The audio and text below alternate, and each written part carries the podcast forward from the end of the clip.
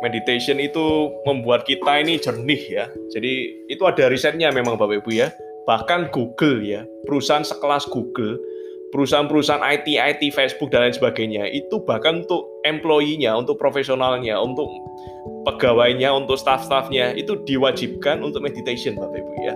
Setiap hari ya, waktu di pagi hari Bapak Ibu. Jadi waktu di kantor itu meditation dulu Bapak Ibu. Kenapa? Karena perusahaan teknologi aja yang nilainya triliunan Bapak Ibu ya, miliaran dolar, triliunan rupiah itu aja melakukan mewajibkan staffnya ya untuk meditation ya. Kita yang di Indonesia kita bisa belajar Bapak Ibu dari negara-negara maju, dari praktek-praktek di industri-industri besar ya di dunia ya kita praktekkan di kehidupan kita. Gitu ya. Nah, biasanya Bapak Ibu kalau waktu meditation itu biasanya yang terjadi adalah pikiran kalau Bapak Ibu waktu awal-awal itu pikiran kita itu ke mana-mana Bapak Ibu ya. Nggak fokus ke yang tadi ya. Kalau tadi kan ada formatnya itu membuat apa? Membuat kita fokus ya. 10 hal yang disyukuri Bapak Ibu boleh catat atau Bapak Ibu boleh ingat-ingat ya. 10 hal disyukuri oh hal pertama. Jadi waktu meditation Bapak Ibu memejamkan mata pertama yang saya syukuri itu ini kedua yang saya syukuri itu ini ketiga yang saya syukuri itu ini. Gitu Bapak Ibu ya itu prakteknya seperti itu yang keempat ini. Nah terus begitu juga tiga yang saya sesali itu ini yang sesal saya sesali itu ini. Tujuannya kita itu supaya bisa belajar ya dari kesalahan-kesalahan kita ya tiga hal yang saya sesali.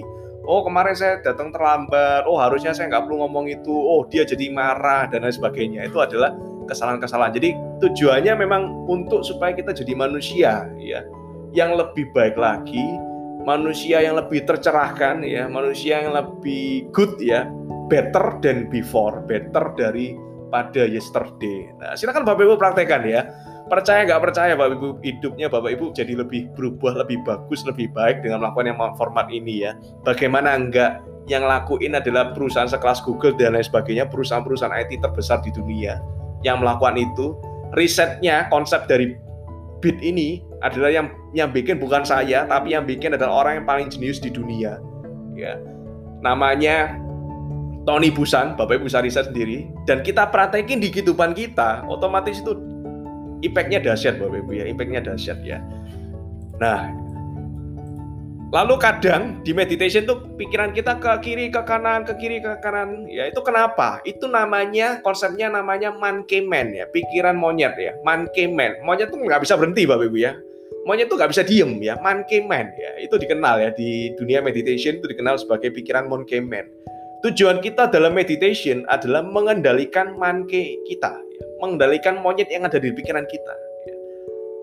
Yuk, diem, monyet diem ya. Fokusnya 10 hal ya. Jadi kita terbenam tuh tujuannya supaya konsentrasi kita meningkat ya. Kita jadi jauh lebih kreatif ya. 10 hal yang aku syukuri.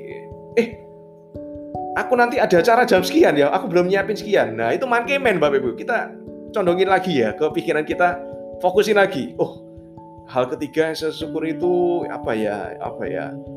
Oh ya bensin saya saya belum ngisi ya. Bensin saya saya belum ngisi. Nah itu itu markemen lagi kita harus kendalikan ya. Jadi tujuannya itu pengendalian diri pengendalian pikiran pengendalian mankemen di di dalam main kita ya di dalam pikiran kita itu ya. Itu bapak ibu. Itu poin pertama bapak ibu ya. Yang